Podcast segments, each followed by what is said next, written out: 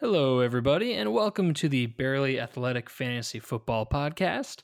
I am your host, as always, Bryant the Boom Corrigan, joined by my BFFs, Brendan the Producer Pika, and Andrew the Diabetic Dynamo Dobes.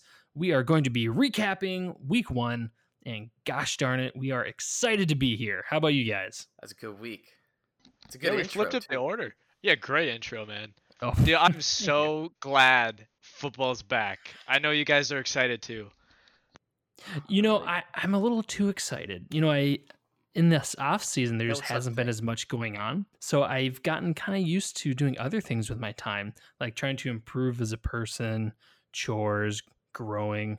But no, that's all put on pause. Football's back and I am so happy it is. I did none of that. Yeah, I was that's a just fair point. Constantly refreshing player news for 6 months, just refreshing Roto World. Yeah, that was all I was doing. I was just like, every 5 minutes, I'm like, I better check again. Yeah. What else am I gonna do? Who needs a girlfriend? Yeah, who needs a social life? And really, I want to tell our listeners that's what makes us different. Andrew, this is his life. Andrew and Brendan, they have nobody special in their lives. Oh my god, it is football. So that's right a compliment for you guys. Right after you call us your BFFs. I can't even. Oh my gosh. Yeah. Somebody's got to do the dirty work, and we are here to provide that. Week 1. You know, I don't think there are that many surprises. Well, you know, score-wise, there's a little bit. Oh, of course, but you know, nothing completely crazy town banana pants. Yeah. We can just jump right into our first segment here. Andrew, you had the bright idea of having a segment titled 3 Waiver Pickups and 3 Players to Consider Dropping. We can just jump right into it. Let's do it. For our 3 waiver pickups, I'll start. The first one I want to mention, and he's pretty rostered. However, James Robinson, the RB1 for the Jacksonville Jaguars. He is owned in 56% of Yahoo leagues. This past week, he had 17 touches for 90 total yards. He's a really solid player. I really like him and his demeanor. And if you read some of the updates about him, he's a quiet guy, really focused on the game. And I know that doesn't add much to his fantasy value, but the team really does like him. He got the workload. He outproduced Chris Thompson. 17 touches. That's great. 90 yards, you know, that's a solid output.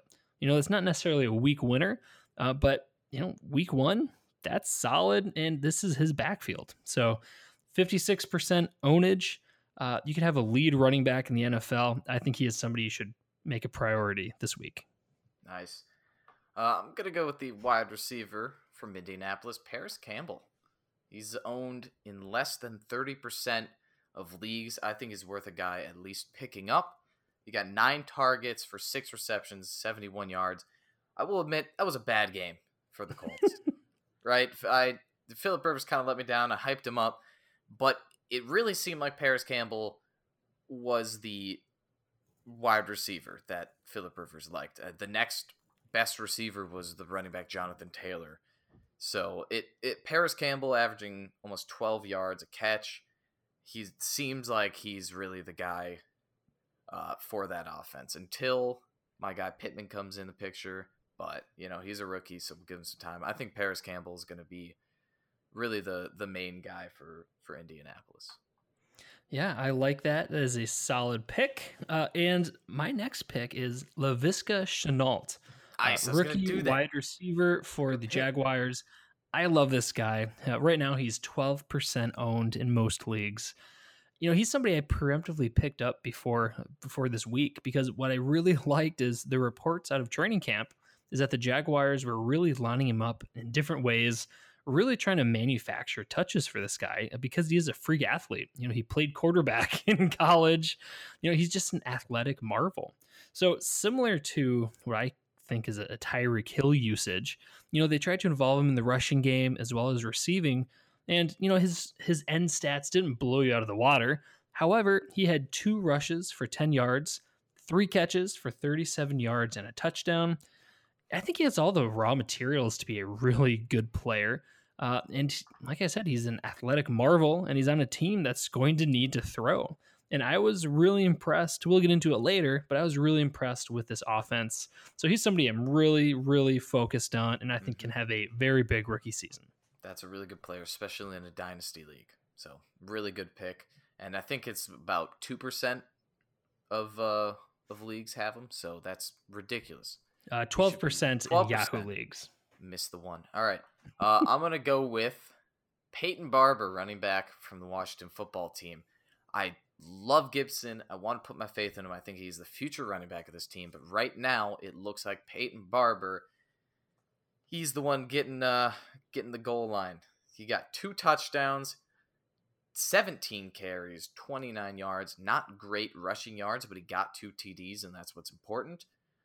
He got almost twice as many carries as Antonio Gibson. I think that's worth a roster spot, especially because he's only rostered in 1.3% of leagues, which is, again, crazy. It unfortunately looks like he's going to be the guy for at least the first couple of weeks. So if you need a flex position, he could be a decent roster spot for a good matchup.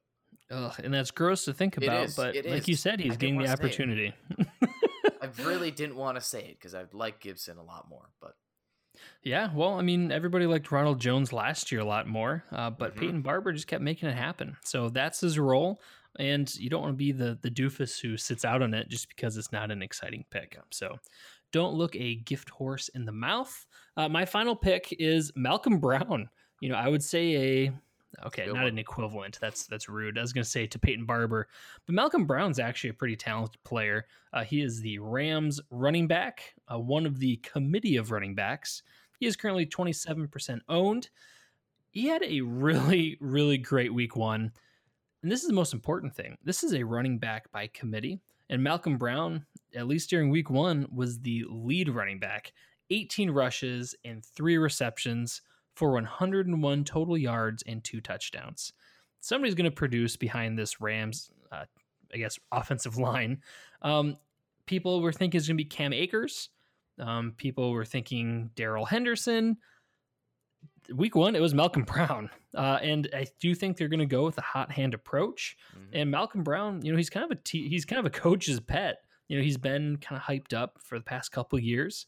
He's showing he's a very solid runner. You know, behind Todd Gurley for the last couple seasons, he's been, you know, a really high-end handcuff, and he showed for very good reason. Is he similar to Latavius Murray?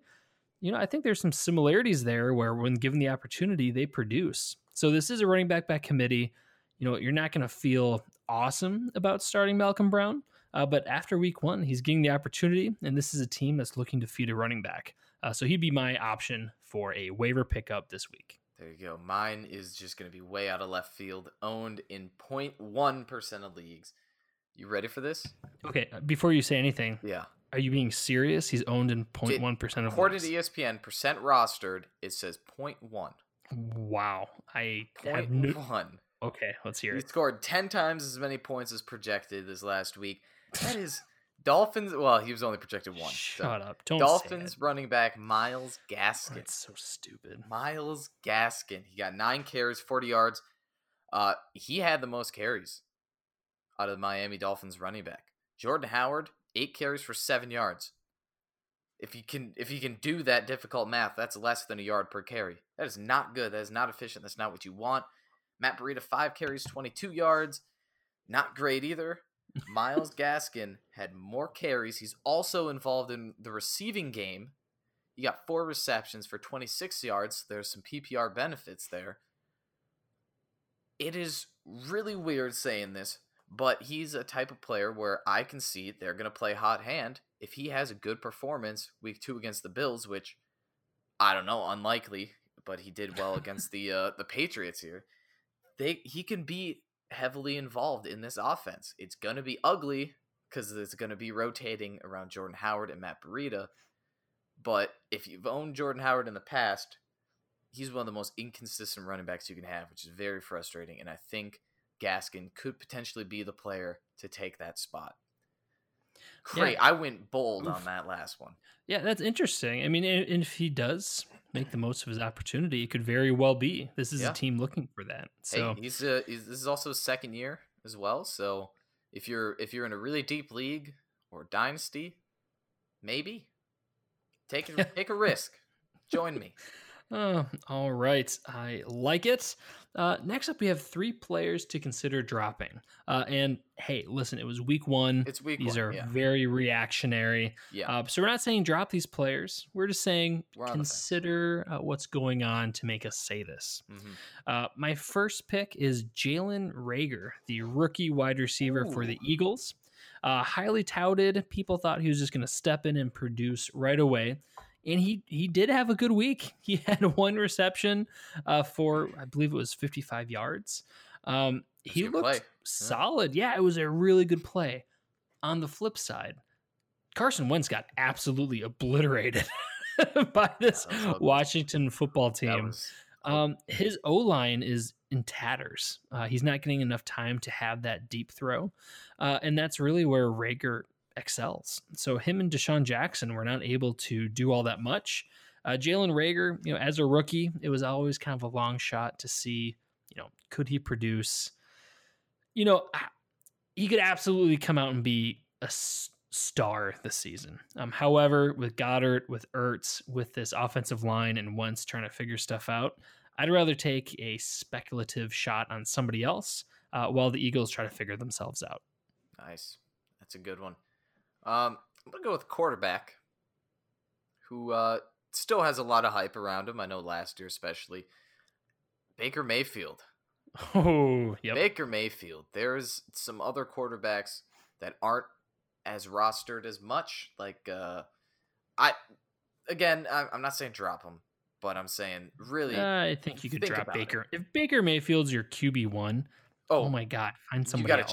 You gotta change. And if Baker Mayfield's on your bench, I would consider dropping him, just because there is some players like anybody, Daniel Jones. There's players like Gardner Minshew who can have a potentially really good week for that 1 week where you need them.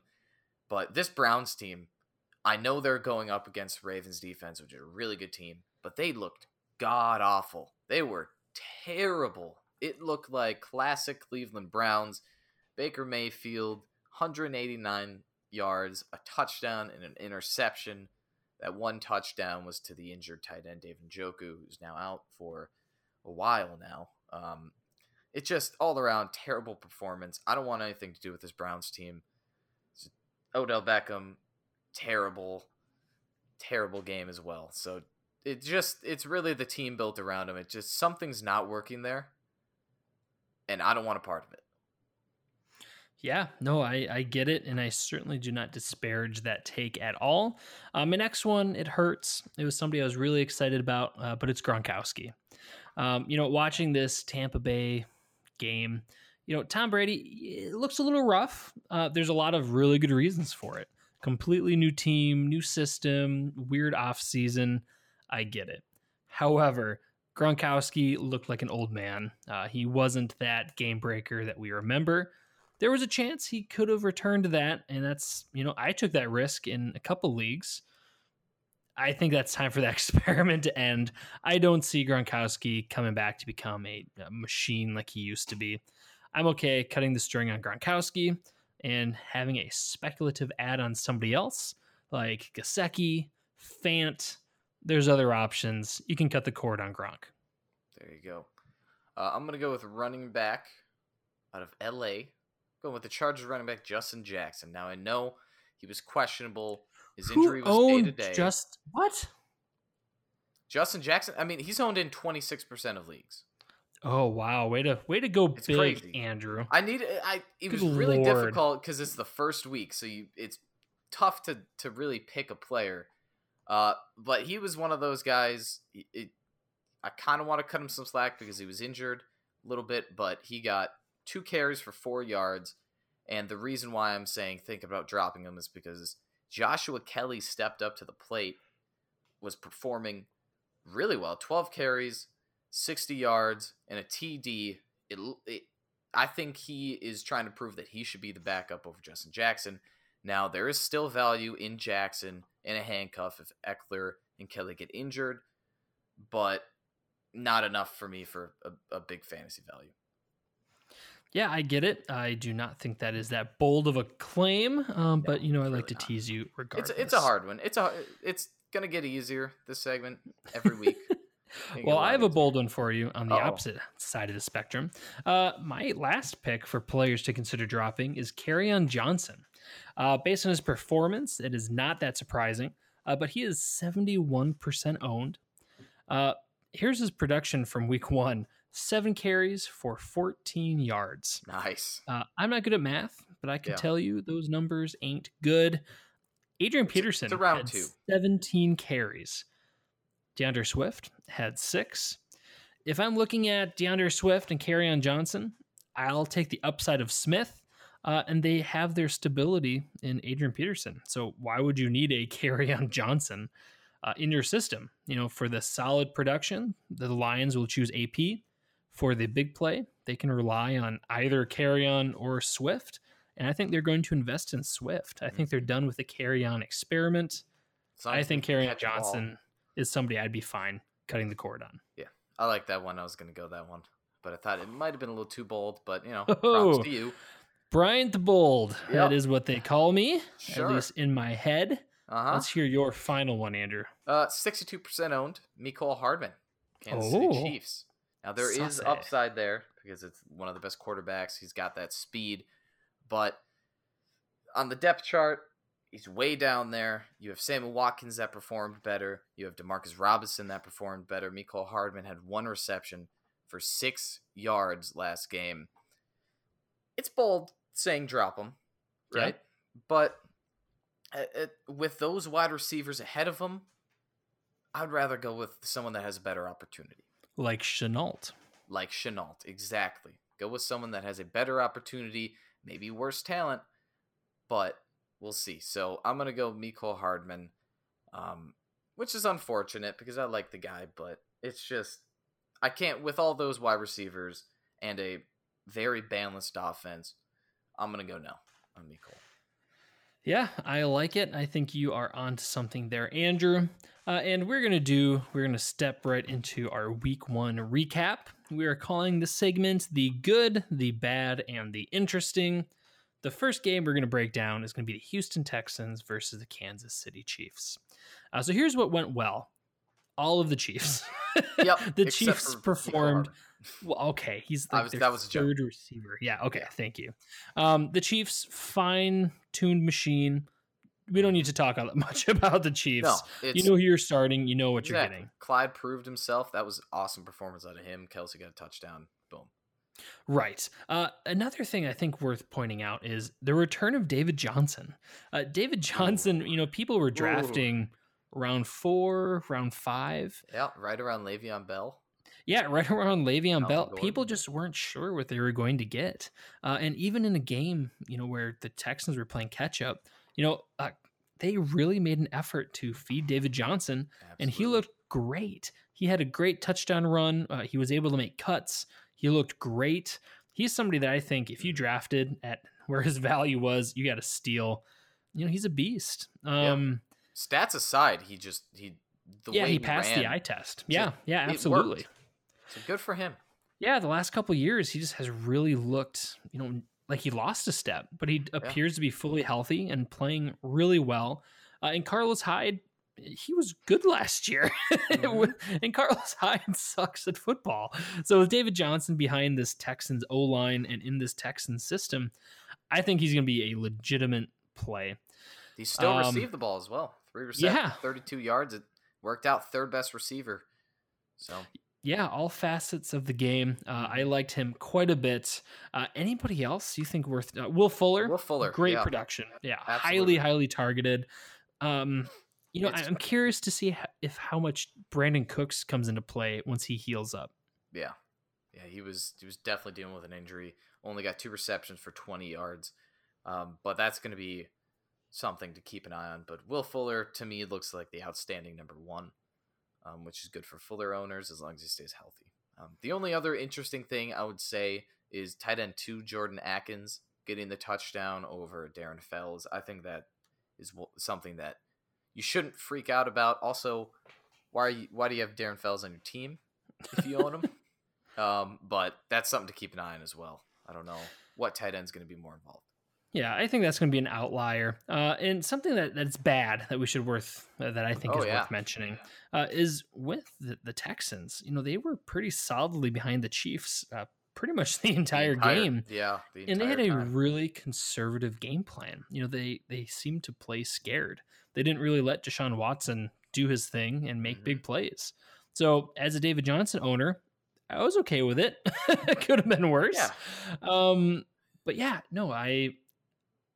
I'm curious what this Texans team's identity is going to be. It's much more run focused when they were really down. So, I do hope they let Watson be himself. They really need to, because I was going to say it's never good when Trubisky got more fantasy points than you did. So, oh man. Yeah. We can certainly get into that later. That's how you know if your quarterback had a good day or not. So, yeah, man, very accurate. Next up, we have the New York Jets taking on the Buffalo Bills, starting with the Jets. There's a whole lot of bad. Le'Veon Bell did not perform well. He got hurt. Frank Gore had touches. Josh Adams scored a touchdown. That's bad. This team is a mess. The only bright spot that I see is Jamison Crowder. Mm-hmm. He had a really good week one, scored a long touchdown, which was almost all of his fantasy football value. Sam Darnold looks lost. This is a team I do not want any part of, other than maybe Jamison Crowder, and that would be as a flex at best. Crowder, to me, is a very solid flex option, just because he's really the only guy that Darnold can go to. So love Crowder. Great performance out of him. I wouldn't say love. Oh, holy cow. I do because I took a risk on him. I knew he was going to be a solid flex. So does not mean I love him. 7 receptions, 115 yards, touchdown. Love it. Yeah, solid performance as far as an option. I feel a little differently. Yeah. Let's take a look over at the Buffalo Bills. Very good performance. Josh Allen is a superstar. Stephon Diggs, solid performance. First game with them. John Brown looked phenomenal. Scored a long touchdown on somewhat of a screen pass. The thing that worries me about this Bills team is the running back, I guess, workload distribution. Yep. They really were. Singletary and Zach Moss were pretty similar in touches. Moss was involved on the goal line. How do you feel about these two options? It's one of those where they're just eating up each other's shares to the point where I'm really fading on both of them. Because like you said, Zach Moss got most of the goal line touches, but he still didn't perform well enough for him to have any value. They both got 9 carries. Singletary got 30 yards. Zach Moss got 11. That's against the New York Jets. That's not good. I mean, the Jets do have a actually pretty decent run defense, but I was really hoping this game would show really who the better running back is, and the answer was nobody. No one stepped up to the plate. So, well, I'm going to disagree with you there. I do think Singletary did show himself as the way better playmaker, the better one, but on the goal line, that was my issue. Yeah. Because it was all Zach Moss. Yeah, I see what you're coming from. And Zach Moss didn't play all that well. So I think if Singletary is given that opportunity, he'll be better. Yeah. Moving forward, I do still have Singletary as a low RB2. Zach Moss, though, was getting the opportunity. So he's absolutely someone to keep an eye on. And I think worth considering as a bench spot in case of injury, or if he does break out as the goal line back. That there's going to be value there. Absolutely. Interesting. Yeah. Interesting. Bills were better than I expected. Josh Allen did take a step forward. Didn't really see that coming. Yeah, I guess that much. He took a step forward, so I have to eat some crow on that. And another interesting part is the Jets are just so bad. I thought they were going to be mediocre, just a little bit bad, but they were a dumpster fire. So it's only Crowder. If I have any Jets, I am doing a fire sale. Except Crowder. Even Crowder. If I can get anything for Crowder, I do not want any of the Jets' business this season. He's the only valuable thing. The only thing I would say, there was one play where Dawson Knox, it really should have been a touchdown for Knox. Just Josh Allen had a terrible throw. So Knox is someone to keep an eye on. Because he should have got a touchdown there in my head, but and that would add some high value. But for now, yeah, ignore Dawson Knox. I think there's other options out there. Next up, we have the best game of the week. The Green Bay Packers dismantled the Vikings. Okay, it was dismantled. Bad. It was really bad. Made old man Rodgers look spry. Here's the good. Devontae Adams, I think, has a legitimate case, especially after week one, to be the number one wide receiver in fantasy football. Yep. What did you say? 17 targets? He had 17 targets, 14 receptions, 156 yards, 2 TDs. He was tearing it up. Just like what we said, he's just going to wreak havoc on this very new secondary, this young secondary. So, yeah, Aaron Jones was still heavily involved. He got a touchdown. So, he can probably do this again here. I'm excited. I was really worried this Packers offense was going to struggle. But Rodgers shows he still has it. I'm not interested in a wide receiver 2 for this team yet. No MVS, no Lazard. They need to prove it to me a little bit more. With the Vikings. Dalvin Cook. Let's go. Dalvin Cook and Adam Thielen. Yeah. Both great. Those are both it. that was really it. I mean, if you had Adam Thielen, a great performance. 6 receptions, 110 yards, 2 TDs. Oh, he's going to be wide receiver 1 this season. I have no doubt. It's great as long as he stays healthy. But, man, was that a poor performance from the Vikings. Yeah, it really was. And garbage. Something that I think would go under the interesting category is I think the Vikings might be one of the best matchups for opposing fantasy football options. If I see somebody going up against the Vikings, I am licking my chops and starting them. I think they're going to be the new Dolphins. Little spoiler here. Colts are going up against the Vikings next week. So I really like Philip Rivers' chance. Fire up your Colts. It's a very unproven secondary. The run game was, well, they're proven, just proven bad. Well, no, their average age is like 22. So there's a ton of rookies in there. So yeah, if you got any receivers going up against the Vikings, that's a very, very good matchup. So yeah, I dig it. The Philadelphia Eagles taking on Washington. Probably the biggest surprise of this weekend was the Eagles losing to Washington. That was weird. Yeah, as far as the good. Okay, moving on to the bad. Okay. Oh, wow. Oh, man. Wow, how could you do that? Yeah, that was mean. There was a lot of bad in this game, truthfully. And it pains me. This Eagles team, we're used to seeing them be really, really good. This was not one of those weeks. Boston Scott got hurt. Miles Sanders was out. Carson Wentz could not get any help. His offensive line, it wasn't even there. And I do think Washington has a really good D-line. That is something that they really have put together. And head coach Ron Rivera is solid. He's a defensive coordinator. He knows how to make it work. It makes me worried for Wentz moving forward. He made it happen with Ertz. He made it happen with Goddard. However, do I think he's a elite fantasy football quarterback? No. I think he's still a back-end QB1, but this certainly concerns me. It really limits his ability to make plays if he's getting destroyed like he did this past week. Yeah. I think, like you said, they really missed Miles Sanders on the field to add that balance to the offense.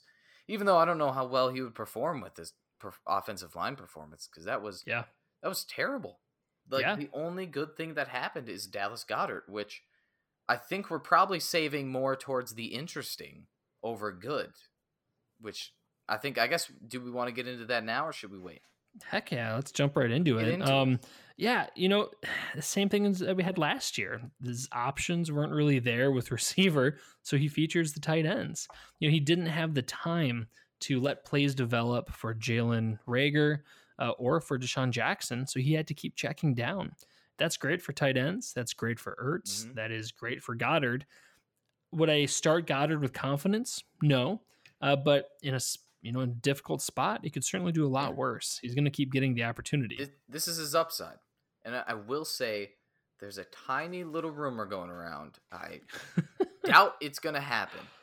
But after Blake Jarwin tearing his ACL, there's a tiny rumor that the Dallas Cowboys plan on trading for Zach Ertz. Again, I just saw that rumor. Where? Sources. A little bit ago. I don't remember. I lost the source. I didn't save the page. Crap. Again, 99% chance it's not going to happen. That'd be exciting, though. I would like to see that happen. That would be pretty sweet. We've seen. So this is Goddard's upside: 8 receptions, 101 yards, 1 TD. That's a number 2, second best tight end this week. That's great. So I'm definitely rising on Goddard. I like that a lot. Yeah, no, I think that's solid. Over to Washington. I was surprised by how inefficient Gibson was. People were very excited for him. Yeah. You know, we saw a glimmer of what he could be. So, you know, I'm not saying throw in the towel. I think you do definitely have a developmental piece there. Somebody that does need to prove themselves before you can start them with any confidence. Scary Terry, you know, had a down week. I don't think that affects his value. You know, I think they're still trying to figure themselves out. You know, anything I will say, this Washington team is better than I expected. So between the Eagles being worse than I expected and Washington being better, I do think the Washington's on the upswing. I'm not concerned about Scary Terry. Gibson, like I said, is someone I'm keeping an eye on. Obviously please make sure he's rostered. He should be. If he's not, you need to get a different league. But yeah, I'm not starting him with confidence anytime soon. Yep. Unfortunately, like I said earlier about Peyton Barber, he's getting most of the carries. Yeah, that's just well said. All right. Well, cool. That was easy enough. Next up, we have the Cleveland Browns, who face the Baltimore Ravens. Browns were slaughtered. The Ravens just absolutely demolished Cleveland. It kind of looked like the Ravens half the time weren't putting in a full effort. That's how...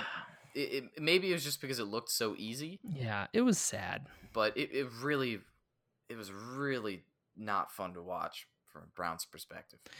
Yeah, no, it was just sad. I don't know how else to say it. So with the Browns, not a whole lot of... Actually, I don't think there's any good. There's no good. I don't think I could. There's zero good involved in this performance. No, the bad is everything. Baker was bad. He looked lost. David Njoku scored, but now he's out for the season. Maybe not out for the season. I think he was sent to IR, I believe. Yeah, he's out for quite a while. I don't think there's a specific time. Yeah, Austin Hooper did not show up. Odell Beckham Jr., Jarvis Landry did not show up. Granted, it was a really tough matchup against the Ravens. But this is not the Browns team people thought they were getting.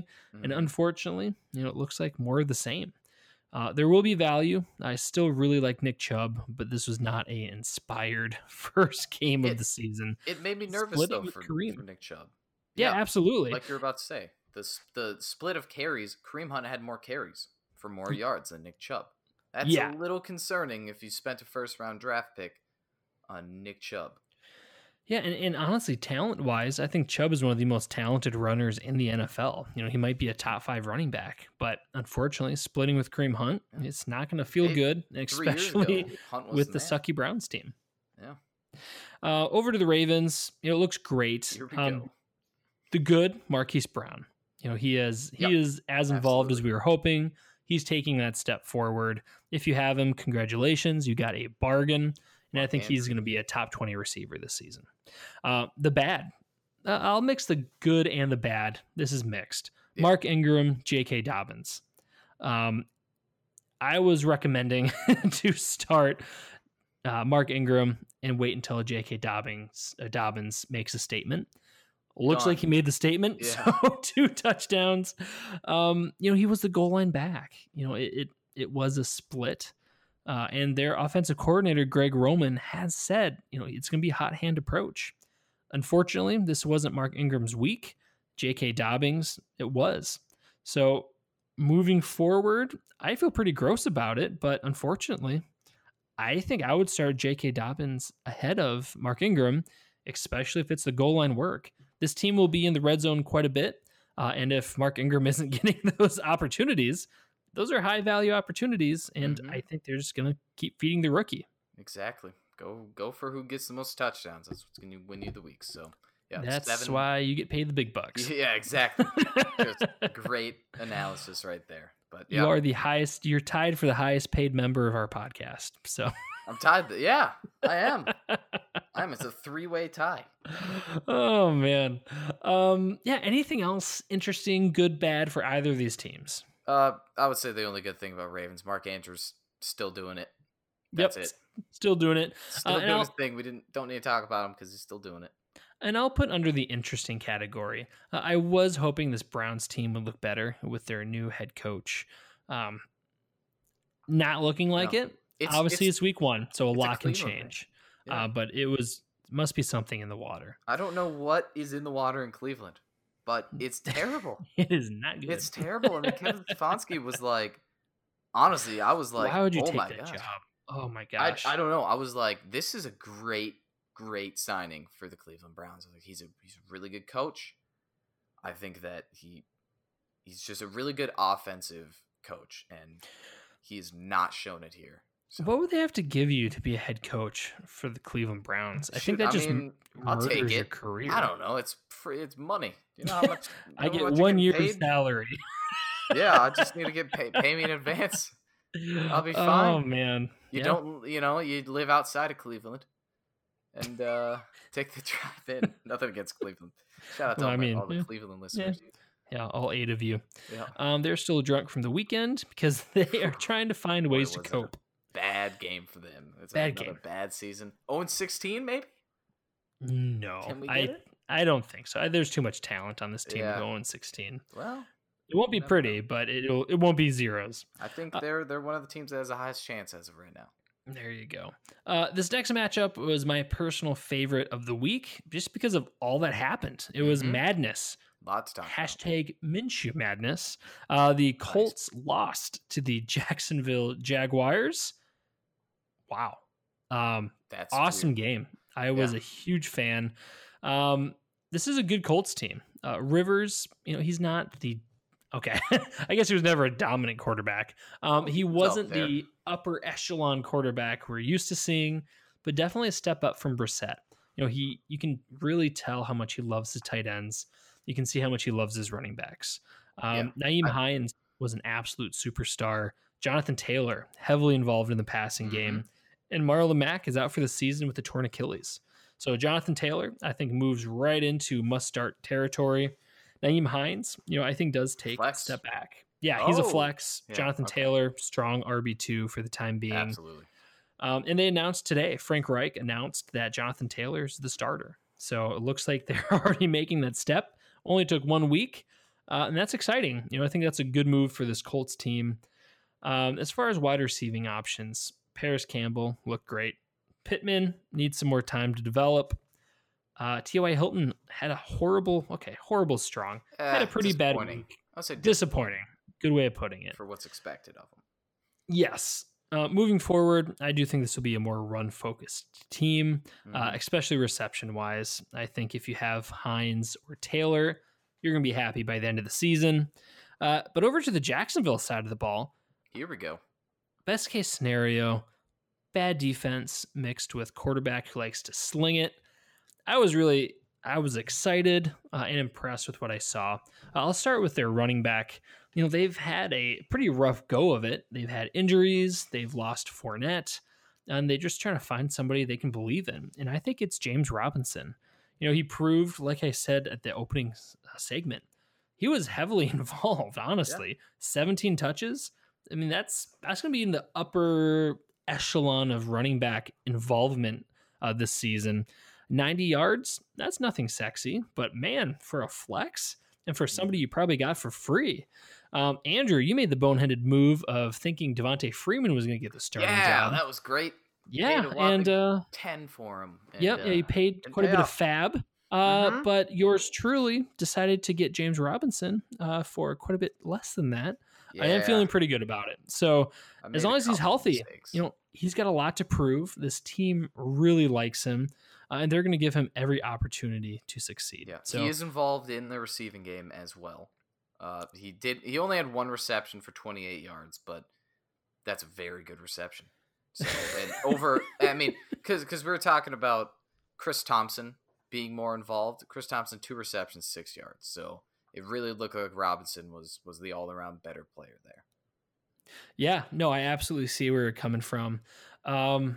Yeah, I really like Robinson. I think he's going to, by the end of the season, as long as he stays healthy, there's going to be fantasy value in this offense. The Jaguars are gross. They're a really bad real life team, but there's going to be some fantasy goodness here. A lot of James Robinson, receivers. I think he might finish the season as a waiver wire hero. DJ Chark got it done, scored a touchdown. All you need. That's all you can hope for. Minshew looked competent and in command, as you really could have only hoped. Like we mentioned earlier, Chenault he's a rookie. They manufactured touches for him, similar to Tyreek Hill, where they, let's try running him. Let's have him involved in different ways.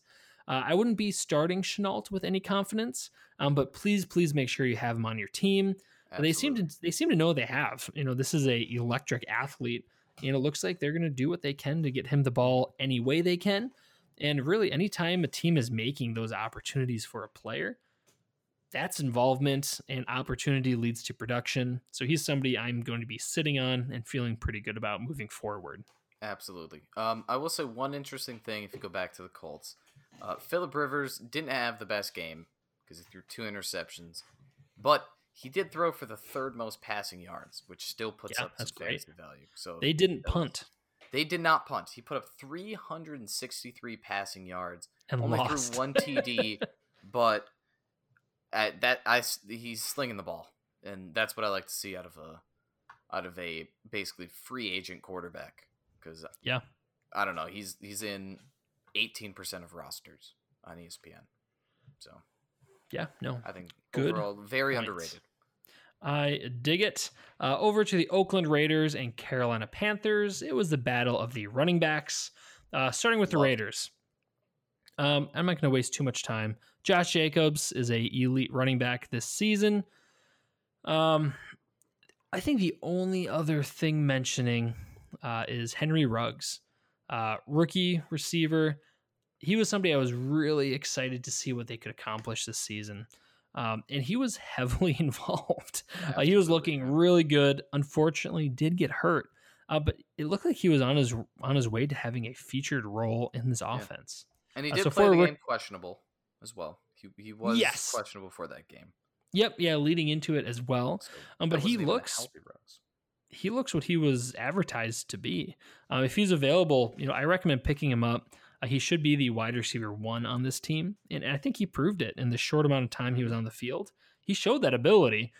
So once he's healthy, once again, that opportunity, that talent and opportunity leads to production. He's somebody that I'd be happy having on my bench while I see how they end up using him. Yeah, absolutely. Well said. Anything else on the Raiders side of the ball you want to mention? Not really. Cool. Waller got a touchdown. Good. He didn't get a touchdown. Unfortunate. Nothing to freak out about. I agree. Over to the Panthers side of the ball. It is still the McCaffreys. Teddy Bridgewater is what we thought he was. Robbie Anderson has a nice day. DJ Moore disappointed. Anything else worth talking about? No. Robbie Anderson just, can consider him. It's a boom or bust player. He's going to be a roller coaster. So I still have faith in DJ Moore. I think he's still an excellent receiver, and that's where I'd be trying to buy DJ Moore if people are trying to get rid of him. If people are getting, I can only imagine getting DJ Moore. Oof. That'd be nice. That was easy, pretty straightforward. Easy peasy. Great run game. The Chicago Bears facing the Detroit Lions. Mitch Trubisky, welcome back to being a QB1 a year too late, you son of a gun. I just want to point out, last season, my prediction of him being a top quarterback, I wasn't wrong. I was just early. Okay. All right. I'd like to point out the quarterback that I picked was Dak Prescott. Oh, man. I was early. One weekend. Oh, man. Trubisky was awful for 3 quarters. And then finally, he was really, really good for happened? 1 quarter and made it happen. Sucks if you're a Detroit Lions fan. But you've dealt with that before. Come on. Yeah, that's nothing new. I'm still really concerned about this Bears offense. Montgomery you know, he didn't get the production you're hoping for, but I thought he looked pretty good. Yeah, he was injured. He's questionable for that game as well. So let's, you know, hopefully a healthy Montgomery performed a little bit better. But yeah, he's somebody that I would be trying to buy on the down low. I just don't think people, if you didn't watch the game, I don't think you'd be all that happy with him, and you'd be trying to move on from him anyway. He's somebody I'd be interested in buying in on. So that's my 2 cents on him. You know, Allen Robinson, you're starting. You're just going to have to eat it. Yep. And Anthony Miller, you know, he is a fantasy football darling. He has all the raw talent, just the unfortunate burden of being paired with Trubisky. But he came through this week. He scored a really nice touchdown. Trubisky had his 1 in 50 really nice throws, and it was a great touchdown. Miller stepped up. He's a talented receiver, but unfortunately, I think he's pretty volatile in this offense. You know, we saw Trubisky suck for almost an entire football game, and really, if Miller wouldn't have scored the touchdown, it would have been gross. Yeah, that would have been terrible, terrible performance. But it was a weird game, but good for fantasy. Yeah. Do you think Trubisky can? I'm not going to say keep putting up QB1 numbers, but do you think he can... You're saying fantasy value? Do you think he can provide enough value to the other options on the offense? It's just Allen Robinson right now. I mean, Anthony Miller definitely should be on a roster, but I'm not going to be putting him in my lineup anytime soon because of Trubisky, so I don't have a lot of faith in him. It was against the Lions, so, you know, that... They don't have a great defense. So this is one of the better leagues. Didn't really answer my question. But explain to me like I'm five. Put it in a better phrase, a little better. Okay, way to put that on me. Are you saying would I pick him? No, that's not what I'm saying. Okay. Do you think that Mitch Trubisky is going to play quarterback well enough to provide value to these options, as in David Montgomery, Anthony Miller, Allen Robinson? I would say consistently only Allen Robinson and David Montgomery. There will be a couple weeks where Miller will have a solid performance, but not on a consistent basis. Yeah, no, this Trubisky performance was icky. Yes, he got it done. Can he do it again? Absolutely. You know, there's a reason he was drafted so high. I wouldn't bet anything on it. But it certainly could. So if you get a couple more games of Trubisky performing, I think Anthony Miller becomes a really compelling player. Yeah.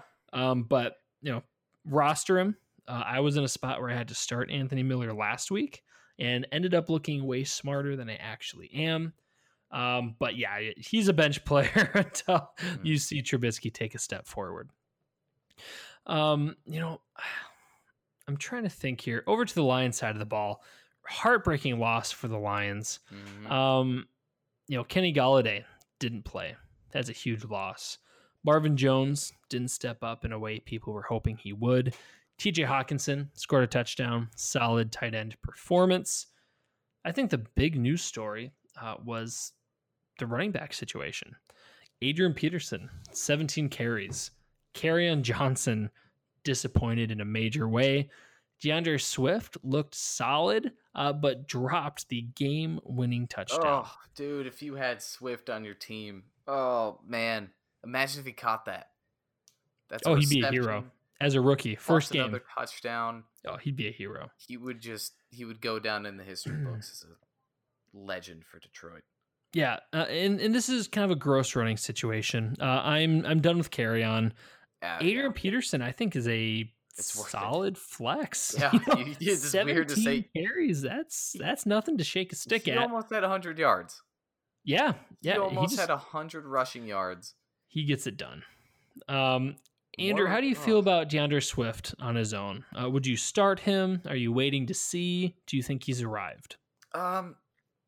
It's a risky play, but I think I would start him. He is getting the goal line.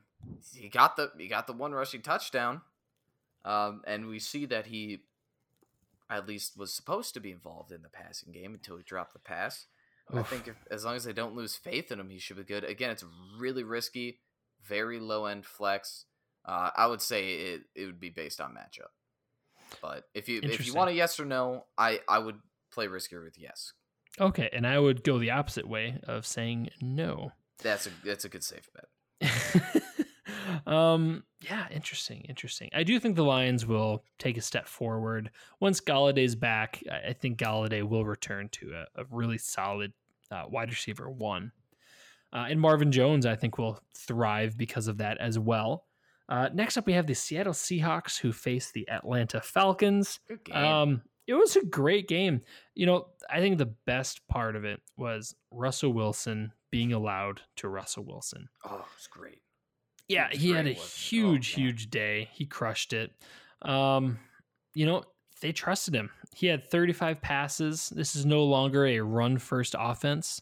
They let Russell Wilson do his thing, and that led to a solid fantasy day for pretty much everybody. Yep. Top quarterback this week. Russell Wilson. Yeah, and well-deserved. I don't think there's really any question marks. Chris Carson, great. Mm-hmm. Touchdown. You know, people keep underrating him, and as long as he's healthy, he's going to be a solid producer. Absolutely. Both wide receivers did well. Yep. It's going to be a toss-up to see who gets the touchdown week by week. Mm-hmm. To the Falcons side of the ball, Julio Jones, still a superstar, still at the top of his game. Calvin Ridley shows up in a major way. He got the touchdown. You know, it's two of them. Yeah, he showed up. I apologize for being distracted. I am losing in fantasy football because of Juju Smith-Schuster scoring a touchdown. It was a good touchdown. My heart. But can we just talk about the fact that the Falcons had three receivers that got over 100 receiving yards? Yeah, Gage, crazy. Ridley, Gage, and Jones. Good for you. You did it. Good for him. Yeah, Matt Ryan's a yardage monster. I don't think there's any major takeaways. You're starting Julio, you're starting Ridley, and Gage, I think, is a desperation flex. Very desperation. Yeah. You don't know what to expect from them in the next couple of weeks. I wouldn't take the risk. But yeah, like you said, desperation if you need them. The only other topic of conversation would be on Todd Gurley. Well, and I would say Hayden Hurst. You're right. I'll give you the Hayden Hurst. He's the worst. Oh, come on. Yeah. You know, I'm moving on.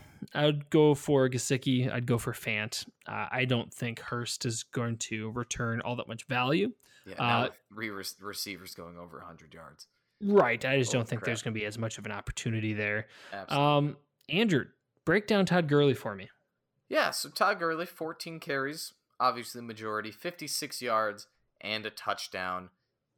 From the position you drafted him in, you should be okay with that performance. You should be happy with that performance. He got the touchdown. He was the main guy. It definitely was a shootout, so he wasn't as involved as you would want him to be, but solid performance, I'd say. Yeah, I am with you there. And once again, the sky's the limit. This is a really good offense.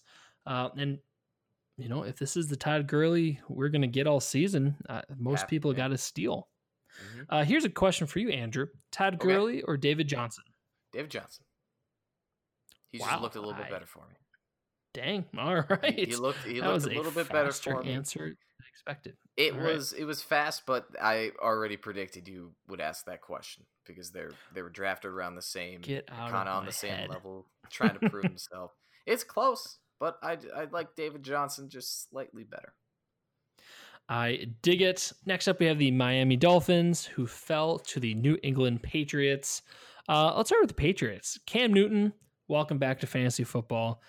This is somebody I was really excited about and pretty high on. I started him in one of my leagues because I just believe. He got it done. He rushed 15 times.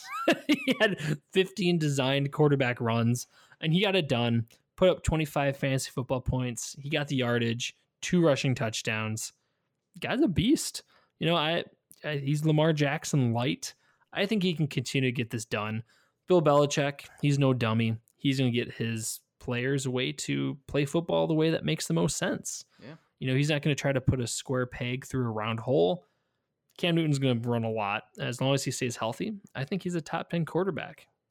This is weird. It's weird to say because he didn't throw for that much. 155 yards, no throwing touchdowns, but he's going to get you the points. 2 rushing TDs. That was very good. Lead rusher on the team. Yeah. And unfortunately, as good as Cam was and what he represents to this team, not as good for his receiving options. Edelman, kind of a so-so time, and I don't really think that's going to be all that much better. Cam Newton's not necessarily known for his throwing prowess in running game. Sony Michel ended up having a solid day because of the touchdown. I'm not starting Sony Michel with confidence.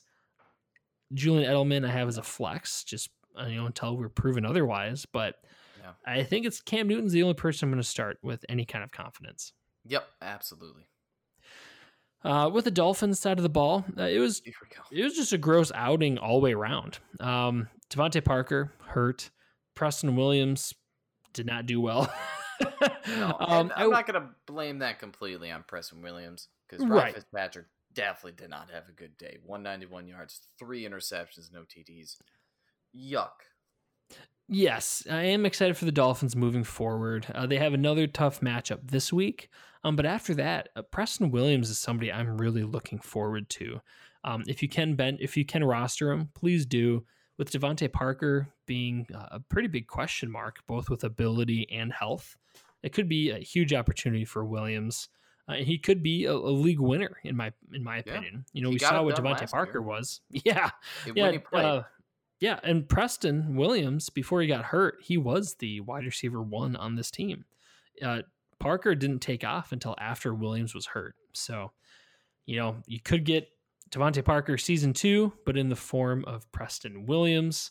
Running game is messy. Andrew, you broke down how you feel about the running backs. Yeah, it's definitely don't start any of them. Yeah. There's potential for Gaskin just because he...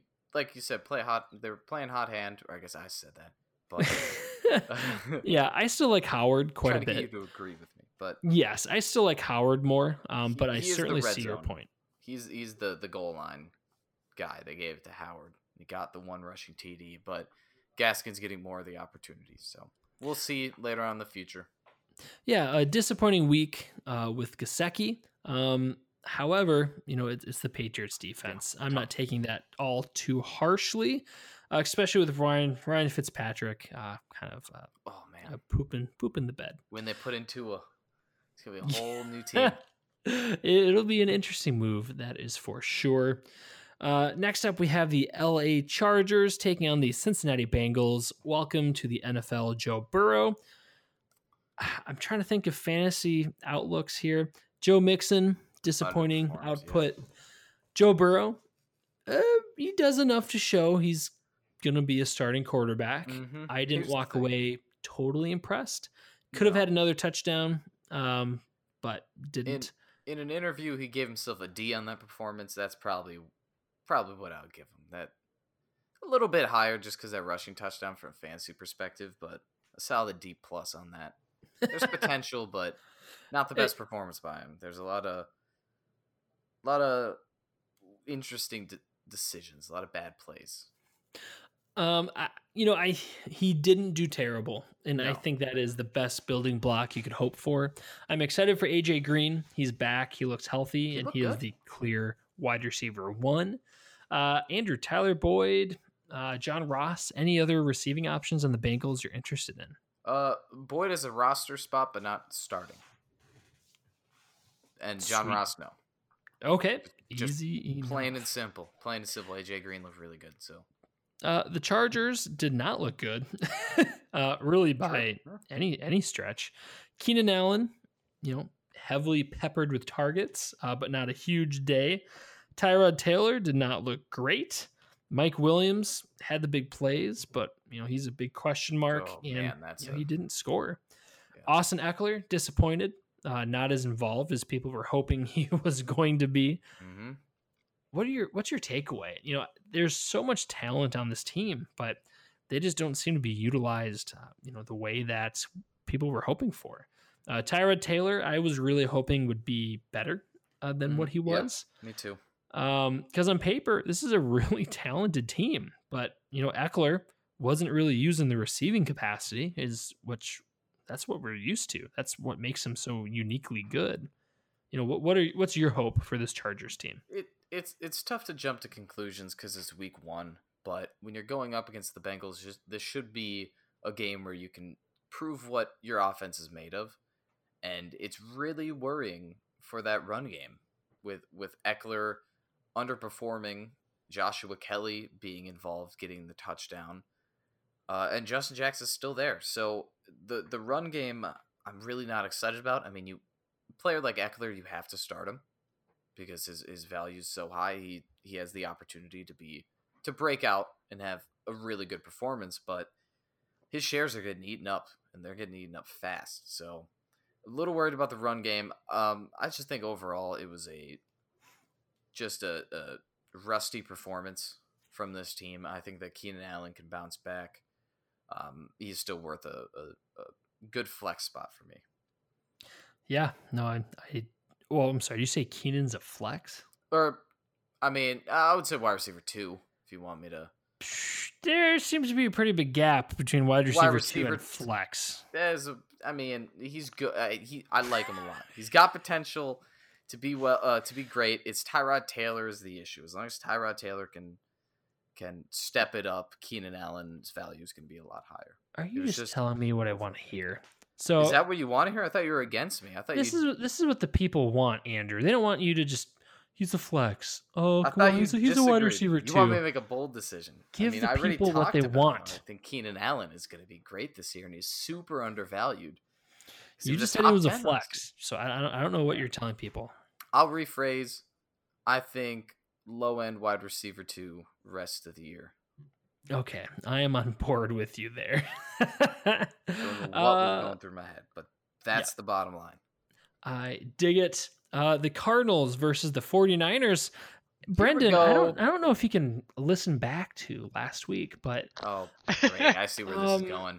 I think somebody projected the Cardinals to beat the 49ers. Yeah, I see where wow, I wonder who that could be. It may have been two thumbs looking at this guy.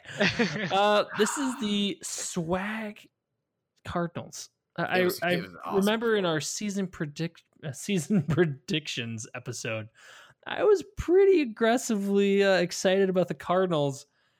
Oh, they got the swagger back. It looked good. So I'm on board. I'm on board here. I'm so excited for the Cardinals here. But to be fair, we also didn't see a whole lot of Super Bowl hangover from the 49ers. Yeah, very true. So, yeah, this is still a really mean 49ers team. The Cardinals showed up in a big way. DeAndre Hopkins, stud. Not much to say there. Yeah. Andrew, break down your analysis of Kenyon Drake's performance. Kenyon Drake, 16 carries, 60 yards, 1 TD. He's obviously lead back. He just had a rough game against a tough defense. He got the touchdown, so you should be pretty happy, even though you expect more out of a early second rounder draft pick. But I'm not worried about him. I think he looked good enough to not change my confidence in him. Yeah, no, solid. I dig it, my man. Chase Edmonds did get a touchdown as well. Yep, so receiving one, yeah. Unfortunately, that's just how it goes sometimes. Kyler Murray looks like a star. Oh, he was great. I will say, love his performance. I believe it was 17 targets or some huge amount of targets for DeAndre Hopkins.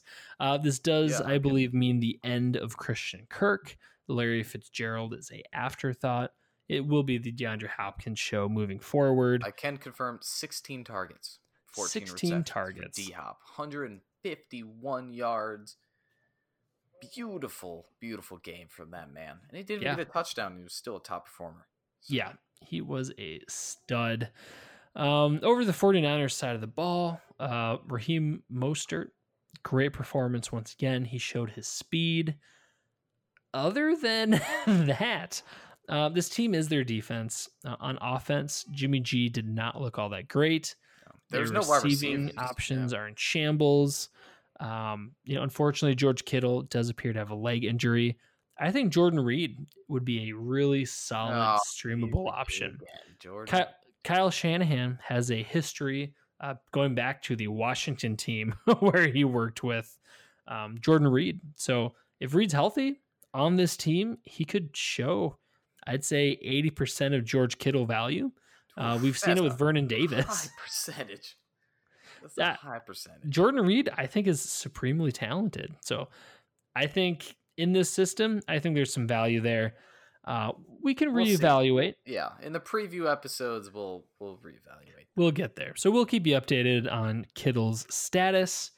But yeah, other than that, until Deebo Samuel comes back, until Brandon Ayuk is healthy. And until we know what he's made of as well.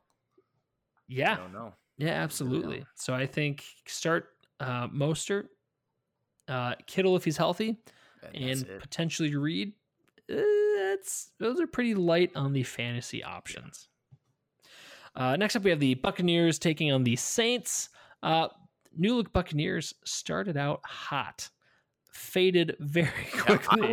I was scared actually. I watched it with Brendan, and I remember looking at him going, "Wow, this team is terrifying." I wasn't the guy last summer to say, "Oh, this Buccaneers team is going to make it to the Super Bowl." And I think I may have said it after that first quarter, after that first drive. I was like, "This team's good." Yeah, and then right when I said it, I cursed them. So here's the good news: I do think they will take steps forward. First game, weird circumstances. They just look like a team that's not in sync yet. If anybody can get it done, it could be Tom Brady. I don't think Tom Brady has lost a lot. Chris Godwin did suffer an injury at the end of the game, possible concussion. Mike Evans struggled, and really nothing going on in the ground game. I do think this team will be good. I think they had a really tough week one matchup. Mike Evans, I don't know what to expect. Godwin, I do expect to continue to be a top 10 wide receiver. Evans, I need to see him another week to get a better feel for how he's playing, because he just did not look to a superstar. If you didn't know, Mike Evans, 1 reception, 2 yards, and a TD. Imagine if he didn't have that TD. Even with the TD, you're disappointed. He had a goose egg for, I think, 3 quarters there. That was almost 3 quarters, but that was a terrible performance. I was wondering where he was on the field. I was like, did I miss an injury or something? Like, Scott Miller's over here. Over here is looking like the number 2. And I think there's a legitimate case to be made. I think Scotty Miller is somebody I'm trying to add all over the place, because I do think he's going to get that opportunity. Interesting. I do think this Buccaneers team will take a step forward. OJ Howard is somebody I think you can legitimately roster. I mentioned earlier, Gronkowski, feel free to drop. And we'll see how it turns out. The Saints, this was a sad one for me. Michael Thomas, awful this week. He did not play very well. And then unfortunately did get an injury near the end of the game. He says he can play through it. Apparently, it is an ankle sprain. Not what you want to hear week 1. No, from your number 1 pick. Yeah, not good. Yes. Yeah, no, he was supposed to be the safe option. Unfortunately, injuries can pop up for anybody. And another thing that I think is concerning, and maybe you saw things differently, it looked like Drew Brees lost something. Throwing the ball. It looked like he was missing a little bit of zip. He didn't have his pizzazz. His yes. And statistically, it's hard to bring attention to pizzazz. Yeah. There's no pizzazz meter that has been created yet. So it's hard to judge. Not yet. We're working on that. But if we had that, it would look like Breeze lost his zip. Yeah. Still a great quarterback, still a maestro on the field, but yeah, that Thomas connection was struggling, and he just didn't look like he had the same zing on it. And I'm sorry, it can't be more official than that, but if you know what we mean by pizzazz. Yeah. It was a rough game for Breeze. Alvin Kamara, 2 touchdowns on the ground. This Buccaneers rush defense is elite. Stopped Latavius Murray and Kamara from getting any yardage whatsoever. And as a Kamara owner, I'm very thankful he had those touchdowns. It did really concern me, though. Latavius Murray 15 carries to Kamara's 12 on the ground. Made me a little nervous there how involved Murray is. I can see where people would think that looking at the box score. Because Kamara, has had the back injury. He did get an epidural earlier this offseason to deal with some back issues. I think that they had this game on lock. I don't think they were playing afraid. I think they were trying to limit Kamara's touches. They have a very talented backup, and I think they were, utilizing Kamara less, playing smart. I think if it was competitive, they would have Kamara in there more. That's good. I was kind of baiting you into that answer. That was great. That's perfect. Good bait. Our final game we're recapping today is the Dallas Cowboys versus the LA Rams. Andrew, you are our resident Cowboy aficionado. It's weird saying that. Fill me in, my friend. It's weird saying that. I always say that I don't like the Cowboys because they're such a bandwagon. That's a lie. Team. You love the Cowboys. But I like every player on it. There's not one player that I just dislike. Dak Prescott, decent performance. Don't need to really talk about that too much. Ezekiel Elliott had a very, very good week. 22 carries, 96 yards, a touchdown. Also received a ball for a touchdown. Great there. Receiving game, a little lackluster, but it's like what we expected. Amari Cooper going up against Jalen Ramsey. So he put up decent numbers, actually pretty good if you think about it. He was going up against a great corner. So 81 yards, 10 receptions, that's pretty solid. The thing to take out of this is CeeDee Lamb. He looked really good. He outperformed Michael Gallup. He had more receptions. He had more yards. Pretty sure had more targets as well. That's someone really to keep an eye on later through this season. So that's my take. Yeah, no, I think that's a solid take. This is a really good team with a lot of really good options. Unfortunately, Blake Jarwin was lost with a season-ending injury. That was tough. Yeah, it was tough. He was a fantasy football community breakout, option that people were looking into. Nominee candidate. Not so much anymore, unfortunately, but there are still plenty of receiving options.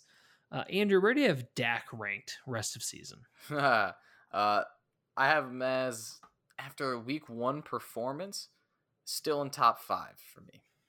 I dig it. So many weapons. I want to say number 4, but Kyler Murray might take that spot.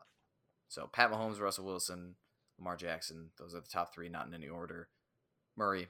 Aaron Rodgers. Not Aaron Rodgers. That's just the Vikings. You just play the Vikings. And over to the Rams side of the ball, we mentioned the running game is a little strange. It's running back by committee. It is the hot hand, and Malcolm Brown appears to have won that week one. I'm curious to see how that turns out. When it comes to receiving options, Higbee was clearly the TE1 for this team. Did not have a great output, I will say. Cooper Kupp, disappointed in a major way. Just 4 points, 40 yards that's receiving. Rough. Icky. Robert Woods, he's never going to be the sexy player, but he got it done once again, heavily involved. He's not going to win you a week by himself, but he is certainly never going to contribute to a loss. Yeah, I agree. That was a really good performance by him, over 100 yards. He really looked good. Even first drive, I was like, "Uh-oh, Robert Woods is going off here. I got to slow him down. He's looking really good." So yeah, great performance from Robert Woods. Here's a question for you: is this what you're gonna expect out of the Rams receivers? No, over Kupp? Nope. I think Goff really struggled this game. I don't think this is what the team is going to look like. I do think Cooper will be more involved. I do think Woods is the wide receiver 1 for this team, but Kupp is still the touchdown machine. Yeah. Unfortunately, like I said, Goff struggled, so it didn't show up. I think it is 1A, 1B. Woods is the 1A. Kupp is the 1B. So, gun to my head, I'll take Woods. You saw it. You see this heavy involvement. All this guy does is get yards. But Kupp, if he doesn't score a touchdown, you're disappointed. So, you know, if Cooper Kupp would have had a touchdown, 40 yards and a touchdown, that's a pretty solid Cooper Kupp day. Yeah, solid. All right. Wow. Andrew, that wraps up our week one. Man, I enjoyed watching these games. I feel like I need to rest up for a whole nother week until at least until Thursday night football. We can end our podcast with our glads and sads of the week, starting with the sads. So we can end it on a happy note. My first sad player of the week, Joe Mixon, 19 rushes for 69 yards and a fumble. Kudos, 69 yards. That's hilarious. However, in fantasy football, not what I'm hoping for. You don't get bonus points for that. You should, but you don't. Oh, man. So, Joe Mixon, man, people were expecting the world from you. You got that ginormous contract. Mm-hmm. Is it your fault? Not entirely, but I will hold you accountable. Joe Mixon, week one, you made me sad. There you go. I'm going to go with another running back. I'm going to go with Cam Akers. I put a lot of faith in this guy with Darrell Henderson being injured. It's like, this is Akers' opportunity, but Malcolm Brown really stepped up, got most of the carries. Although Akers did touch the ball a lot, I'll give him that. He didn't perform that well, and he's a rookie, so it's kind of as expected, but hopefully he can turn things around. I had a lot of faith in him because he had the opportunity to do it, but he just didn't get it done. Nothing was more frustrating than when the Rams are on the goal line and I see number 34 back there and not 23. I was just screaming, give it to Akers, because I know he could do it, but yeah, he just let me down. Sticking with the Rams, I have Cooper Kupp, 5 targets for 40 yards, and he, I think, clearly played second fiddle to Woods in this game. Like we just discussed, you know, I don't expect that to remain the same moving forward. But week one, Cooper Kupp, you made me sad, man. 40 yards is not getting it done. Yeah, there you go. I also had Cooper Kupp. So we'll break it down, man. Bring me the in-depth analysis of Cooper Kupp, because we haven't talked about him yet. There, I'll let you do your next one. Okay. You're so generous. Yeah. My final sad player of the week, and this one cut me pretty deep. I was very sad. Mark Ingram. I think one of our podcast's better picks last year. Yeah. Week one of this year, let everybody down. 10 rushes, 29 yards. That's not good. Yeah, I mean, there's no way to make that sound good. Mm-hmm. He wasn't good with his touches. He didn't get the goal line work.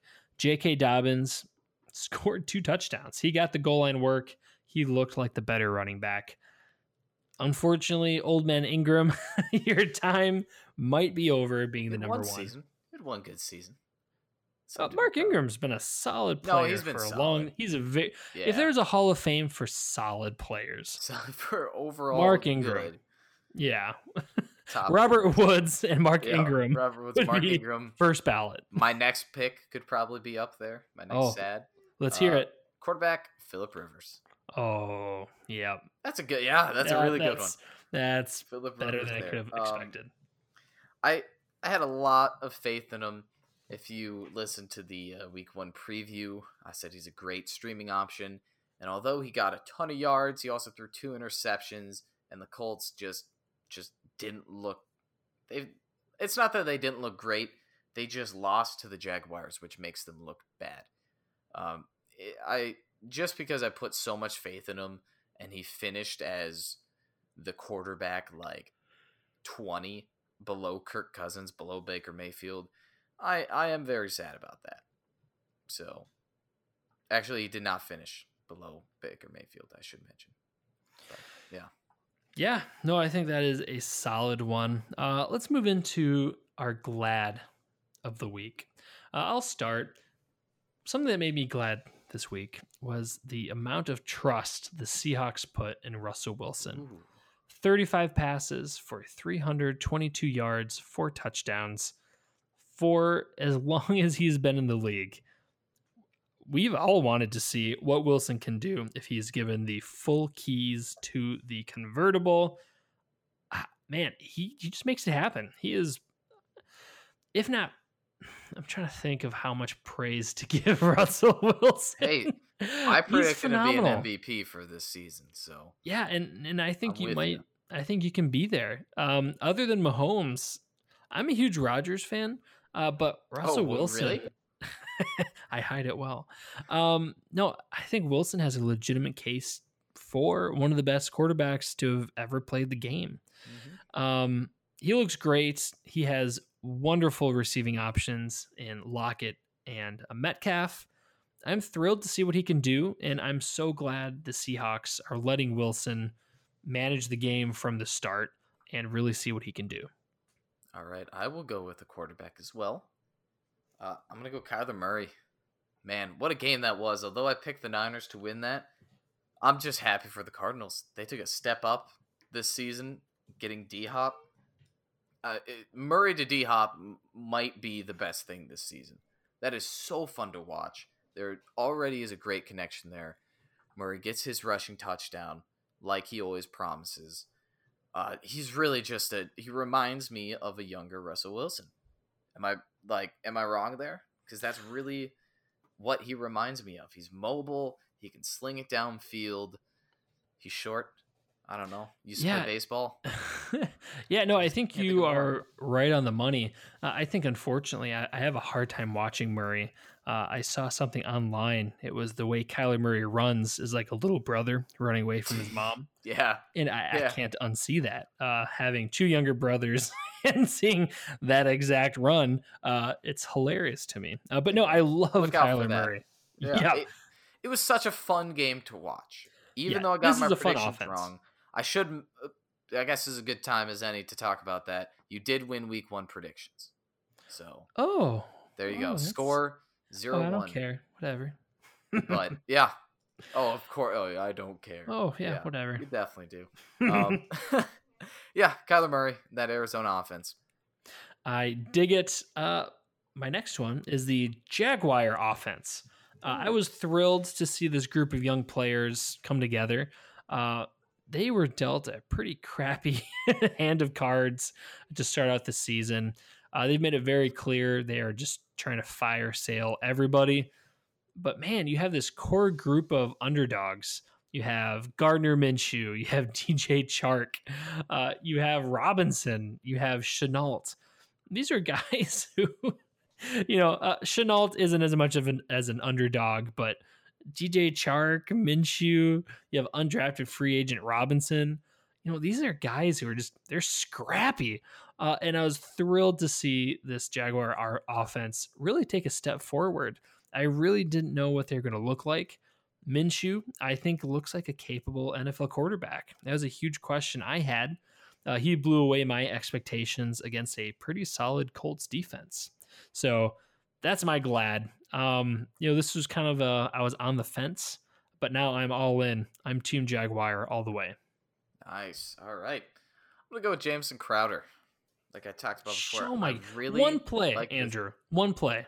It wasn't okay. Well, let me explain to you. He did have that 69-yard touchdown, right? Nice. That was off that one play. He also still had 7 receptions, was targeted 13 times. Which is very, very good. We saw it last year, too. He was a fringe flex player because he got targeted so often. And as long as Sam Darnold can throw it 4 or 5 yards to Crowder, I'm happy. Because you're not expecting a DeAndre Hopkins performance out of him. But there's a chance that he can get as many points because he keeps getting targeted. The next targeted player on that team was Chris Herndon with 7. Then the next wide receiver was Brashad Perriman with 5. Although he's a good player. Jameson Crowder is the obvious number one choice. And as long as Darnold can throw him the ball, awesome flex option. So I'm happy for him. I think that is a solid pick. I'm not as excited for Crowder. But I certainly see the value he provides. I put my favorite. Love it. My last glad player of the week. Henry Ruggs. He's somebody that the Raiders drafted with the hopes and the aspirations of him blossoming into a wide receiver one. And they, I believe, really made an effort to feature him. You know, similar to what I was saying about Chenault, something that got me really excited. One of the things that has made Tyreek Hill so valuable in the past is, you know, the Chiefs recognize this guy is a freak athlete. So they really manufacture touches for him. That's something that they did with Ruggs week one. You know, he did get injured. He came into the game questionable. That's something there needs to get addressed. You know, could this just be the new star player who always has that questionable tag? Maybe. We've seen that with Julio Jones before. But he had 5 targets, 55 yards, 2 rushes for 11 yards. Not a sexy stat line. You know, that doesn't blow you away. But to me, that signifies the Raiders are really working hard to get him involved. Derek Carr has to throw it to somebody. As much as I love Darren Waller, he's not a burner. He's not a wide receiving threat. He's not somebody who will blow up your defense. Henry Ruggs is. And I think Gruden really is going to focus them because of the attention defenses have to face with Josh Jacobs. I think that's going to open things up for Ruggs. I'm really excited for Ruggs, and I think he can not only be the top rookie wide receiver this season, I think he can be a really solid wide receiver 3. By the end of the season, he might even be a wide receiver 2. Nice. All right, my final glad player is Hunter Henry. We didn't talk about him that much because he didn't score a touchdown, but he did put up 5 receptions for 73 yards. Yep, that was solid. The top receiver on the Chargers. Usually for tight ends, if you get a touchdown, you're happy with them. If you don't get a touchdown, then you're upset because they usually don't put up a lot of yards. Hunter Henry, 73 yards. That's great. I'm happy with that. There's a lot of questions around this offense without Philip Rivers. We don't know what to expect. And Hunter Henry being the top guy in receptions and yards makes me really happy for him. As long as he stays healthy, he could be a really top guy for tight ends. He could be a really top guy. He could be a top guy. Top, yeah, the top performer. Me like him long time. I like him. Yeah. No, I think that's a great point. And once again, that's always been the issue with Hunter Henry. When he's healthy, he is awesome. So certainly hoping that continues. And I think that is a great pick, Andrew. And that wraps up our week one recap and waiver options. Thank you all so much for listening. We look forward to bringing you fantasy football analysis all season long. Thank you so much for listening. If we can ask you for a small favor, please leave us a review on whatever platform you're using to listen to us. It makes a huge difference, and gosh darn it, we'd appreciate it. Thank you so much again for listening. That's 3 times I've thanked you. Please have a wonderful rest of the night. Thank you so much for listening, number 4, and we look forward to speaking to you later this week to break down more fantasy football goodness. Until next time, auf Wiedersehen.